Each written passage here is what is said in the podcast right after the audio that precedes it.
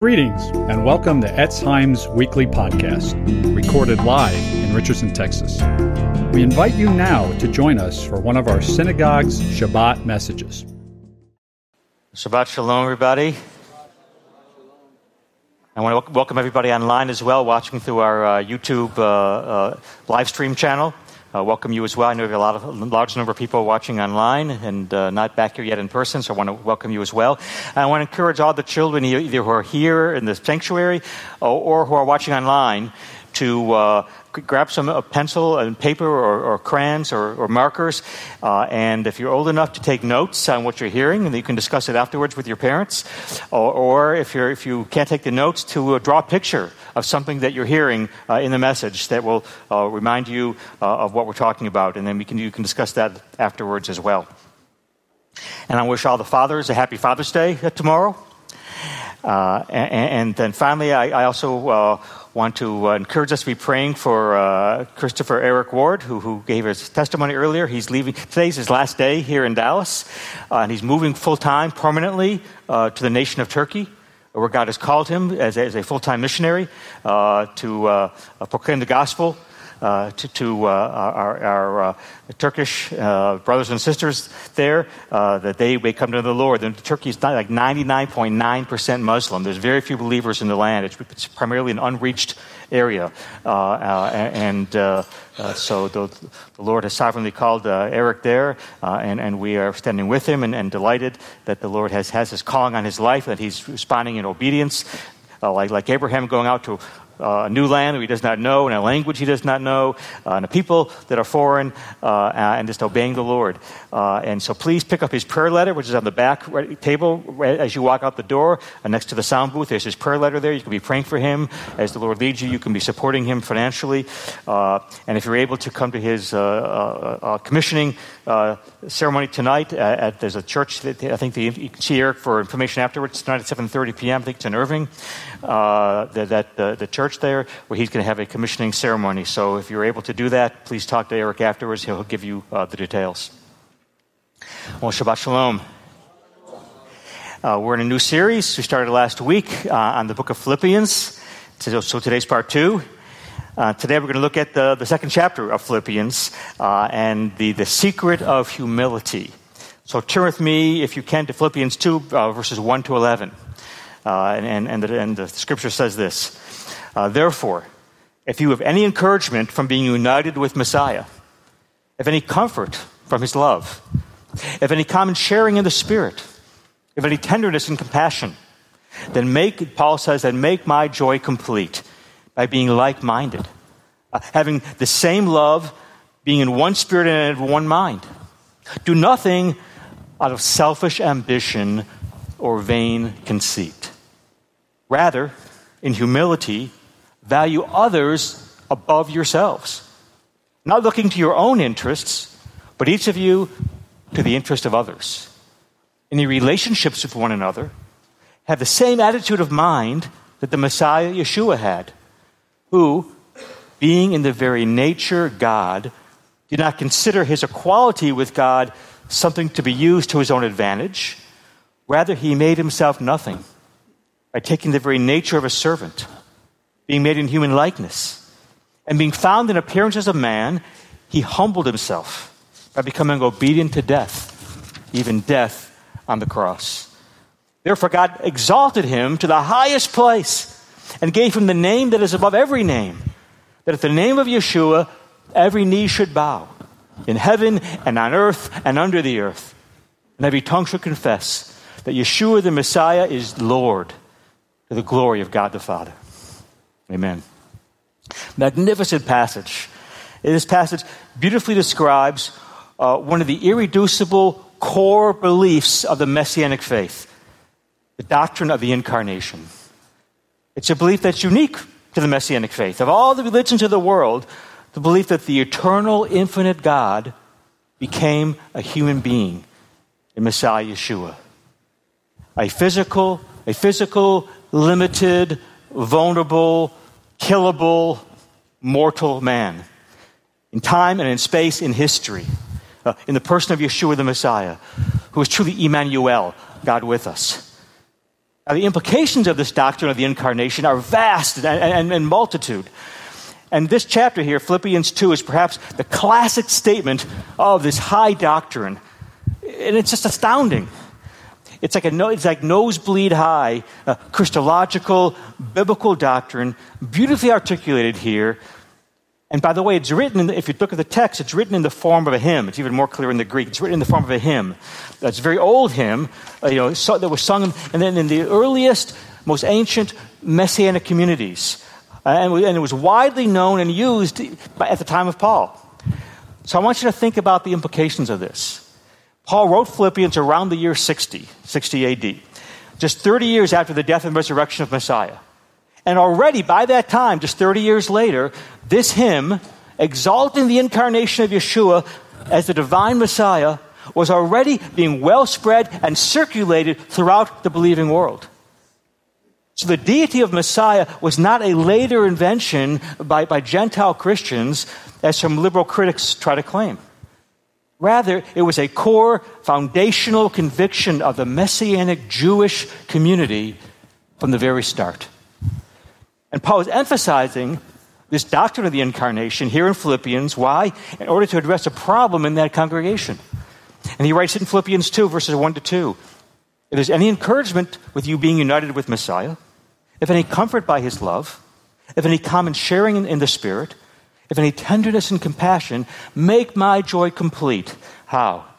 By being of one spirit and one mind. Paul's saying, I want unity here in the body. And the reason he's exhorting them here to unity and being of one mind, uh, as, as, we're going to see in the rest of the, of the, book of Philippians, is there's divisions in the congregation. There, there, were key leaders who were divided uh, and in conflict and in contention. In a word, there was fighting. So Paul says, if you have any encouragement from being united with Messiah, any comfort in his love, any sharing in the Spirit, now these are powerful things. And yet, they're not enough to keep them from fighting. Because he says, even though you, even though you have all these things, you're still fighting. So you, you have all these things, and Paul says, keep them in mind and stop fighting. That's what he's saying here.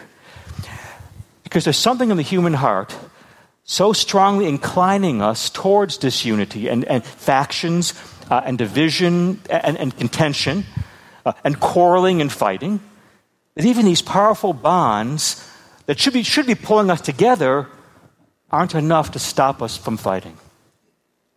I know common faith and common blood are probably the two strongest bonds that can hold people together. Common blood, you're the same family, the same clan. Uh, common faith, uh, you're the same religion or congregation or faith movement. And yet, now I know this will shock you, there's actually still fighting in families and fighting in religious congregations. in other words, there's something in our hearts that inclines us to fighting that even the strongest resources toward unity aren't enough to stop. And so, put this in the overhead. What Paul's uh, doing here is he takes this, on the overhead, please, he takes this problem of fighting and he brings to bear upon it the doctrine of the incarnation. He's saying, you need to understand the incarnation. And he solves this problem with the incarnation. It's amazing. So let's see how he does it. Uh, in this passage, we're going to see three things in the overhead. We're going to see number one, Paul describes the heart that fights. Number two, then he describes the kind of heart that does not fight, uh, the kind of heart that makes peace. And then finally, he shows us how to get that kind of heart that makes peace. So we have number one, the heart that fights. Number two, the heart that makes peace. And number three, how to get that kind of peacemaking, peaceful heart. So, number one, the heart that fights. Look carefully at, at, the vocabulary here. Paul says, I want you to be of one spirit and one mind. And then he says in, in, in verse 3, he says, uh, Philippians 2, verse 3, do nothing out of selfish ambition or vain conceit. Rather, in humility, value others above yourselves, not looking to your own interests but each of you to the interest of others. So, first, what's the cause of fighting? Paul says here it's selfish ambition and vain conceit. Now, with it, I'll put this on the overhead. Uh, the Greek word for vain conceit is kenodoxia. Uh, and it literally means empty of glory, or, or glory empty. Uh, now, what does it mean to be glory empty? Uh, and on the overhead again. Among other things, it means to be starved for validation and approval. It means not to be assured of your significance or, or in value. Uh, it means to be starving for respect and honor. It means to be cosmically insecure. It means to feel like I don't matter, I don't count. And the Bible says this is the case of all human beings. Uh, and Paul's pointing out here that this is the reason why you fight. It's because of this.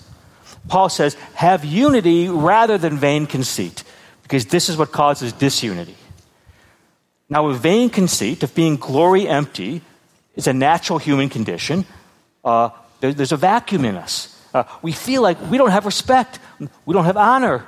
We need to get it. Uh, we're not even sure of our own significance, our own value. Uh, we're not sure of our own worth. Uh, we need to get it. Then, this is one of the main things Paul says that leads to fighting uh, and quarrels and dissension. Now, this explains a lot of things. Uh, for example, it explains what I'm going to call the culture of success. Uh, Harriet Rubin, Rubin, she wrote this insightful article years ago called Success Excess. And put it up on the overhead. In it, uh, she says this uh, We believe that success and its cousin, money, will make us secure and important and happy. But it's time to tell the truth the high numbers of people who've used all their means to get and achieve money and power and glory, and then self destructing. Maybe it's because when they get to this place, they don't like what they saw. Success is our way of dealing with our glory hunger. But then in the end, it doesn't satisfy. It doesn't give us the glory we want. And then later in the article, she interviews a, a professional counselor. Uh, and the counselor says that success for us today in our contemporary culture, it's the new drug. It's the new alcohol. Uh, now think for a minute about a drug addict. First time he has that first high, the drug addict is trapped. Because from then on, you're going to need more and more and more of the drug in order to get the same high.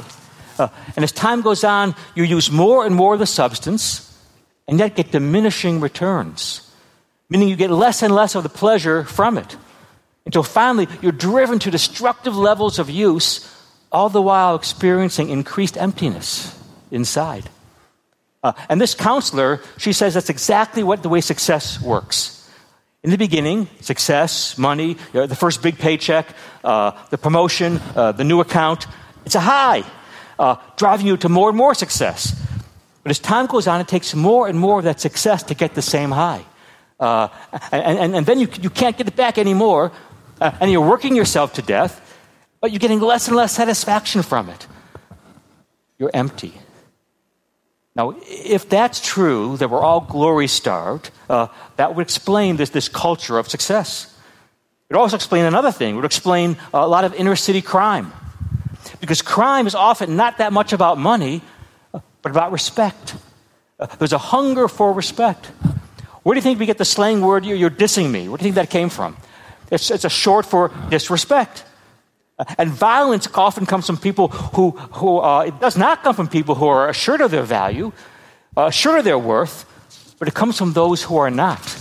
Uh, and that's why they're lashing out. Uh, and for those of us, thirdly, third example, those of us who try to rear children, uh, you may have had this, ex- this experience, this phenomena, uh, where when you punish a child for misbehavior, and instead of stopping the misbehavior, it almost seems to increase the misbehavior. But one thing that people, uh, including children, uh, want more than anything else in their life is attention.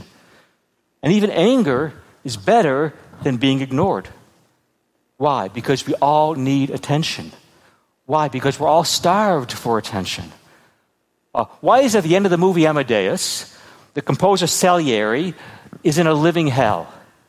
It's not because his music is disliked, it's because his music has been forgotten. C.S. Lewis says, because of the nature of human beings, here's what hell really would be. Fire, he says, is actually not the worst punishment imaginable. Hell, he says, is to be eternally and utterly ignored. Now, many people would say, well, these children who want attention, and the people who lash out in violence, and the people who work themselves to death, uh, and the, the, success syndrome, these are just people, you know, with low self esteem. Uh, and, and that's because they're trying to get their approval from other people. Now, you mustn't do that. So goes the, the popular modern narrative. Oh, no, no, no, no. Only you can bestow significance upon yourself. So you have to decide you love yourself. You have to decide you are value. You don't get validation or accreditation from anyone else. You bestow it on yourself, our so called contemporary culture says. That's what matters. All that matters is what you think of yourself. Now, every philosopher, every sociologist, every psychologist in the world says that's BS. that's impossible. It's simply impossible to validate yourself. Why? Because we are social beings. We are relational beings. That's why, for example, this lockdown we're in is so debilitating and destructive to community. Uh, we're not made to be lone wolves. You can't really say, well, everyone in the whole world thinks I'm a horrible monster, but that doesn't matter. I love myself. That's all that counts. that doesn't work. on the overhead, we're, we are relational beings, we are social beings. And that means that only, hear, hear me well, only if you get love, approval, and esteem from someone who you esteem will you ever have self esteem. Think about it. Only if you get love and approval and esteem from someone who you esteem, you then get self esteem. So, no, you cannot just validate yourself. And yet, uh, if you're out there trying to get that from everybody else, you feel like you're on a treadmill. You feel like a hamster on a wheel, running and running and getting nowhere.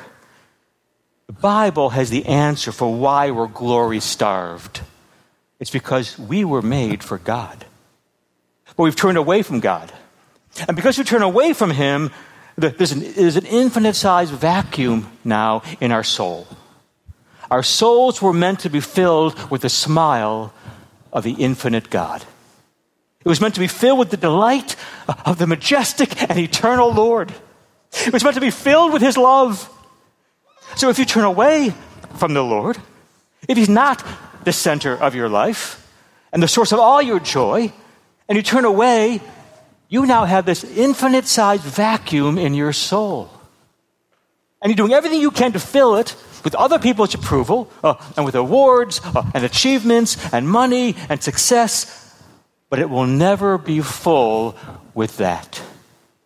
So you're always cosmically insecure, and you're touchy and irritable. You feel like you're not getting what you, what you deserve, and so you fight. And that's the heart that fights. Glory starved. And the overhead, number two. What about what's the heart that does not fight? What's the heart that makes peace? And again, let's look at the structure of these sentences here. Paul says, Don't be glory starved. And then look at Philippians 2, verse 3. Rather, in humility, value others above yourself. Not looking to your own interests, but each of you to the interest of, of others. On the one hand, this word humility here, uh, it's a Greek word that also can mean uh, gentle and modest, but the context here fleshes it out a bit. So, what is biblical humility? Well, number one, it's counter, it's contrary to being glory starved. The text says, don't be glory starved, but rather be humble. So humility implies a kind of inner fullness. Uh, uh, so, for, for, example, in the overhead, if what makes you fight is an inner emptiness, you're trying to fill with other people's approval, then humility must mean an inner fullness. And that's why this text says, in humility, look not to your own interest, but to the interest of others. Humility and pride uh, are both being defined here by what you look at what you habitually look at. If you're empty, you're habitually looking at yourself. You're always saying, Am I getting mine? How am I doing? How do I look? You're focused on yourself. Uh, and that's why you're habitually, uh, what you're habitually looking at uh, is, makes you empty. But, but if you're full, you have the bandwidth to look away. You have the ability to look at other people. Uh, you're, you're not always thinking about yourself uh, or obsessively caring about yourself. Why? Because there's a fullness there internally. So, for example, when you're, uh, only when you're hungry do you always think about food. When you're full, you can walk by all these great restaurants in, let's say, Legacy West Shopping Center, not even be tempted because you're full. That's why Jonathan Edwards, in his famous work called uh, Charity and Its Fruits, he has a whole chapter on humility where he says there are four things that humility is opposed to. So, so here in Philippians, Paul opposes humility to being glory starved. And Jonathan Edwards, in his famous, he's this famous pastor and theologian from 18th century America, he says, to the degree you have the humility that God can give you, and as it grows in you, as, uh, as, as the inner fullness of Messiah Yeshua grows within you, then there are certain marks, uh, certain traits by which you can tell that humility is growing in you. And here's what he says. He's up on the overhead. He says, Humility is opposed to four things self consciousness, willfulness, scornfulness, uh, and drivenness. Let's take them in reverse order. So, first of all, Jonathan Edwards says humility is opposed to drivenness, being driven. Now, it's one thing to work hard, especially in certain seasons in your life, like when you're getting started out in your career. But if you're habitually working hard, if you work crazy hours all the time, if you're constantly overworking, it's a response to inner emptiness, not inner fullness. And many people who are super competent and super productive are so because they're trying to prove themselves to themselves and to others. They're trying to fill that vacuum. So, on the overhead, humility, which involves inner fullness, is opposed to drivenness, which involves inner emptiness. Secondly, humility is opposed to scornfulness. sometimes sarcasm is a good way to make a point, uh, and sometimes there are things that, that deserve to be disdained. there are evil things in this world that deserve to be disdained. But on the overhead. But if your habit is to always be contemptuous, if you habitually show disdain, uh, if you jeer, if you mock, uh, if, you, if you taunt, which, by the way, is what social media encourages us to do, if you're often scorning and disdaining and taunting and being rude and disrespectful uh, and mocking and dismissing others, that's a huge sign of inner emptiness. You're putting other people down so that you can feel you're above them. You're not saying, I respectfully disagree. No, you're saying, how idiotic, how stupid, what a fool. Uh, unbelievable you'd say that. And the overhead, that's the opposite of being full. Courtesy and kindness and politeness and gentleness are not only signs of being nice, they're signs of being full not empty. On the overhead, number three, humility is not only opposed to drivenness and scornfulness, it's also opposed to willfulness. Uh, and by willfulness on the overhead, willfulness, Edwards means a willful person. I love this phrase, he's saying. A willful person is someone who's always right, often wrong, but never in doubt. it's someone who doesn't listen, someone who never takes advice, uh, there's always a, a, a, this, this, is always a mark of a lack of humility. It's a mark of a lack of inner fullness. I've got to be right. You've got to be wrong. That's the attitude. It's a spirit of pride and arrogance uh, that's driven by its own sense of inner emptiness. And thus, to compensate, you're always trying to assure yourself of your own validation. You're always trying to credit yourself, always desperately looking for respect and honor. And then in the overhead, number four, fourthly, humility is opposed, this is the most important one of all. Humility is opposed to self consciousness. Now, one response of someone, some people who are not humble is that they're, they're self promoting. They're the obvious people who aren't humble. They're bragging all the time. That's how they deal with their inner emptiness. So, one of the ways we deal with our glory hunger is to, to become domineering, uh, to keep reminding everybody else of how great you are. Uh, and you're really, really trying not only to convince them, but to convince yourself. But the other response is very interesting. The other response to being glory starved is to hate yourself. It's to be down on yourself. It's to be self conscious. It's to be shy. It's to be beating yourself up all the time. Uh, because to be always noticing, well, I'm not very this, I'm not very that, other people have got so much more than me, other people are better, I'm not really what I should be, I suck. All of that is you're still totally self absorbed. And to some degree, we're all self absorbed.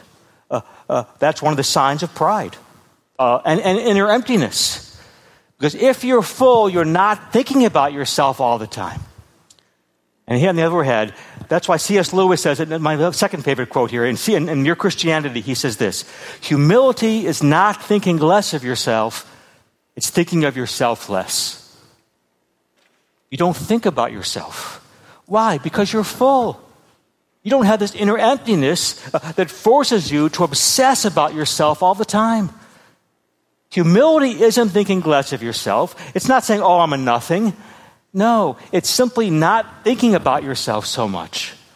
Not thinking all about you. Uh, uh, not worrying if you're this or that, or if I'm better than him or better than her. And the overhead brings us to our final point, number three. How do I get a heart like that? How do you get a heart that's full? How do you get this kind of spiritual humility? How do you get a heart that makes peace instead of always fighting? And the answer is the doctrine of the incarnation. Paul saying you need to believe in and embrace this key core doctrine. And even more importantly, you need to rejoice in it. And you need to be constantly reminding yourselves of the truth of this key passage here in Philippians chapter 2. That's why he says in Philippians 3, verse 5, uh, I'm sorry, in, in verse 2, uh, Philippians 2, verse 5, in your relationships with one another, have the same mindset as the Messiah, Yeshua. Okay, so what is that mindset? And again, this is the form of a hymn, as I said, uh, that summarizes what Yeshua did for you. Uh, so this is his career, if you will. It tells us where he was uh, and where he went and where he is now. So, in the overhead, number one, where he was. It says he was in the very nature God. Uh, he had the being of God. The Greek term here is very strong. He had the same being uh, and was equal to God the Father, the text says. Uh, but he chose not to hold on to his equality, although he did have absolute equality. He was equal with the Father, equal in power, equal in omnipotence, equal in omniscience. He was equal with the Father. He had the nature of God. But then it says, he, makes him, he made himself nothing. Look at Philippians 2, verse 6. Who, being in the very nature God, didn't consider equality with God something to be used to his own advantage. Rather, he made himself nothing by taking on the very nature of a servant being made in human likeness. So on the overhead, he was in the very nature of God, but he voluntarily chose to also take on another nature, a second nature, a human nature. And that's the mystery of the incarnation God becoming man. And moreover, Yeshua took on the nature not only just of a human being, uh, but not a human being who was some great aristocrat, no, but a human being who was a servant. He took on the form not of a wealthy, powerful human being, but one who was simple, one who was poor, one who was vulnerable. He didn't just come down and become an ordinary human being uh, and lose his glory in that way, but then he went to the cross, to the tree, and he died for you and for me. And Philippians 2, verse 8 says, And being found in appearance as a man, he humbled himself by becoming obedient to death, even death on a cross. But as a result, verse 9 says this Therefore, God has now highly exalted him to the highest place and given him the name that's above every name. Yeshua was one with the Father in heaven, and he humbled himself to the lowest place. Uh, uh, and somehow, because of what he did, somehow he's not got, he now has even more glory than he had before, uh, more honor than he had before. That's the story of the incarnation. But here's, here's what Paul's saying. Now, you've got to use this truth on yourself. How do you do that? Here's how. You have to see what happened outside of you and then use it inside of you. Okay, well, what's happened outside of you? The key word is verse 7. Uh, Paul said, uh, You fight all the time among yourselves because you're empty of glory. Uh, you're glory starved.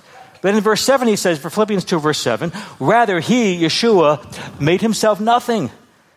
But the literal Greek says, doesn't say nothing. The literal Greek says he emptied himself. The Greek word is kenosis. And here's what Paul is saying He's saying, You and I are killing each other and killing ourselves, desperately trying to fill ourselves with, with glory. We're doing everything we can to pursue glory, but it keeps eluding us. It keeps slipping through our fingers. But Yeshua was full, and yet he emptied himself of his glory. Do you know what kind of glory Yeshua had? Do you know what kind of beauty Yeshua had? The answer is no, you don't. And neither do I. I can tell you this He was beautiful beyond bearing, He was glorious beyond our comprehension. He was full, and He emptied Himself on the overhead. We're empty trying to fill ourselves. Yeshua was full, and then he emptied himself voluntarily. But he didn't just come down and become an ordinary human being. Isaiah 53 tells us about the suffering servant Messiah. Isaiah 53, verse 2 says that Messiah had no beauty uh, or majesty, um, or majesty to attract us to him. Nothing in his appearance that we should desire him. He was despised and rejected by men. People say, well, our Jewish people despised him and rejected him. That's right. That's fulfilling the prophecy. It says he'd be despised and rejected. A man of sorrows and acquainted with grief. Like one from whom men hide their face. He was despised and we esteemed him not. Yeshua, he was not physically attractive. He lost all of his glory. But it wasn't just that. He went to the execution stake, to the cross. And on the cross, what does he say? Uh, Matthew 27 46. He cries out, My God, my God, why have you forsaken me? Do you know what's happening here? He's being eternally and utterly ignored. He's being cut off. Yeshua is embracing our worst nightmare to be eternally and utterly ignored. What is he doing on the cross? He's taking what we deserve. We've turned away from God, and therefore, what do we deserve? For God to turn away from us. Has something like that ever happened to you? Uh, someone's rejected you, someone's turned away from you, and what do you do? You typically say, Well, you turned away from me, I'll turn away from you. That's just a natural human reaction. And at the time, it feels very just, it feels very fair. You see, we don't center our lives on God. Even those of us who are believers, uh, even those of us who try to be moral, uh, uh, do, we, do we really center our lives on the Lord? No. We, we, do we really? St- we don't center our lives on Him. Uh, we don't do everything in our life in reference to Him. We don't love the Lord with all our heart and mind and soul and strength, even though we owe Him everything. Even though He keeps us alive every second of every day, we have turned away from Him. And so, what we deserve is for Him to turn away from us. And because we have this inner vacuum uh, uh, that we're made for His love, for Him to turn away from us uh, means we would just dry up and blow away. That's what we deserve. That's justice. But on the cross, Yeshua got that justice. He got what we deserve. The Father turned his face away from him. Yeshua was utterly uh, and eternally ignored. Why? Yeshua experienced and he suffered all of that so that now, when you go to God, and when you say, Father, please accept me and love me uh, and give me your smile and your delight, uh, love me because of what Yeshua did. Not because of anything I have done, not because of any merit in me, but because of what Yeshua has done. When you do that, the Bible says that, that tells us that God now puts your sin on him. God the Father treats Yeshua on the cross as you deserve, and in turn, God gives you Yeshua's righteousness. Uh, it treats you uh, as Yeshua deserved. It's a great exchange. And the Bible says, therefore, we, you are now the Lord's treasured possessions. It means that in Yeshua, God now finds you more precious and more beautiful than all the jewels that lie beneath the earth. Now take that into your heart. And when you do, that and that alone fills it. That and that alone, that truth, the reality, and the experience of the new life of Yeshua in the gospel, that fills your heart. That's what has happened outside of you. Do you believe it? Do you accept it? Do you embrace it by faith? Have you made it real within you, inside of you, in your life? And the overhead. You need to now take this truth inside. Nobody can validate themselves. Only if you get the love and approval and esteem of someone who you esteem can you have self esteem. The overhead. The praise of the praiseworthy is above all rewards. To be praised by someone who you would praise, to be adored by someone who you adore, that would be heaven. And that means there couldn't possibly any greater there could not possibly be any greater basis for your identity or any greater strength than to know that you have God's approval, that you have His smile, and it's not based on you. So you're not you're always nervous, otherwise, oh, do I measure up? No, it's not like that. Well, this week I have His approval, but maybe next week I have a bad week, and, and perhaps I'm going to lose His approval. No. Everyone else is like that. Everyone else's esteem is like that. There's nothing wrong with wanting other people's esteem and approval. But if you're always, but you're always going to be up and down. It'll never satisfy you like Yeshua's love will. Nothing can satisfy like Yeshua's love and acceptance and esteem will. And if you know and experience this, then you can start to live like Yeshua lived. How did he live? Do you see his trajectory? He was up in heaven, but he came down to earth. Then he was exalted back to heaven, and if anything, now he, he has more honor even more glory. How can this be? Because the greatest glory is a person who gives up his glory in order to save you. If anything, that's more glorious. The greatest strength is to become weak to save others. If anything, that's true strength. Now you go and do that and get that. Because the way up is down. In this, that's the upside down kingdom of God. The way to be rich is to be generous with the needy. The way to have power and influence is not to domineer over others, but to sacrifice for others. The way to be happy is to stop thinking about your own happiness and help others to be happy. And that's the way. The way to rule is to serve. But you won't be able to do that just by agreeing, yes, that's the way.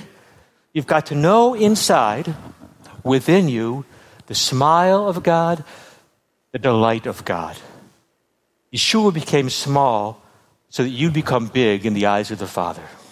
On the overhead, C.S. Lewis says, To be loved by God is to be delighted as an artist delights in his work, as a father delights in his son.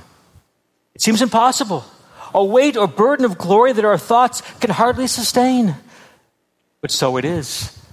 Glory means good report with God, uh, acceptance by God response, acknowledgement, and welcome into the heart of things.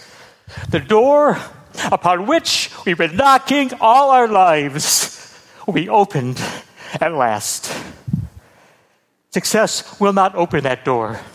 Lashing out will not open that door. Telling yourself, oh, I love myself, will not open that door. But this will. Knowing Yeshua, my Lord. Philippians 2, verse 9. Therefore, God exalted him to the highest place and gave him the name above every name.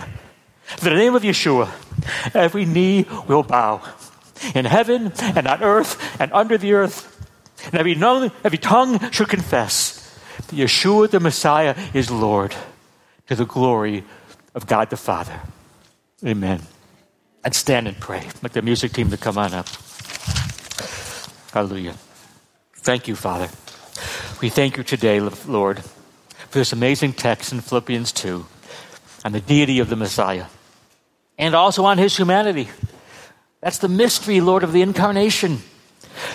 Yeshua, why did you leave your heavenly eternal home and humble yourself and take on flesh and blood and become a man?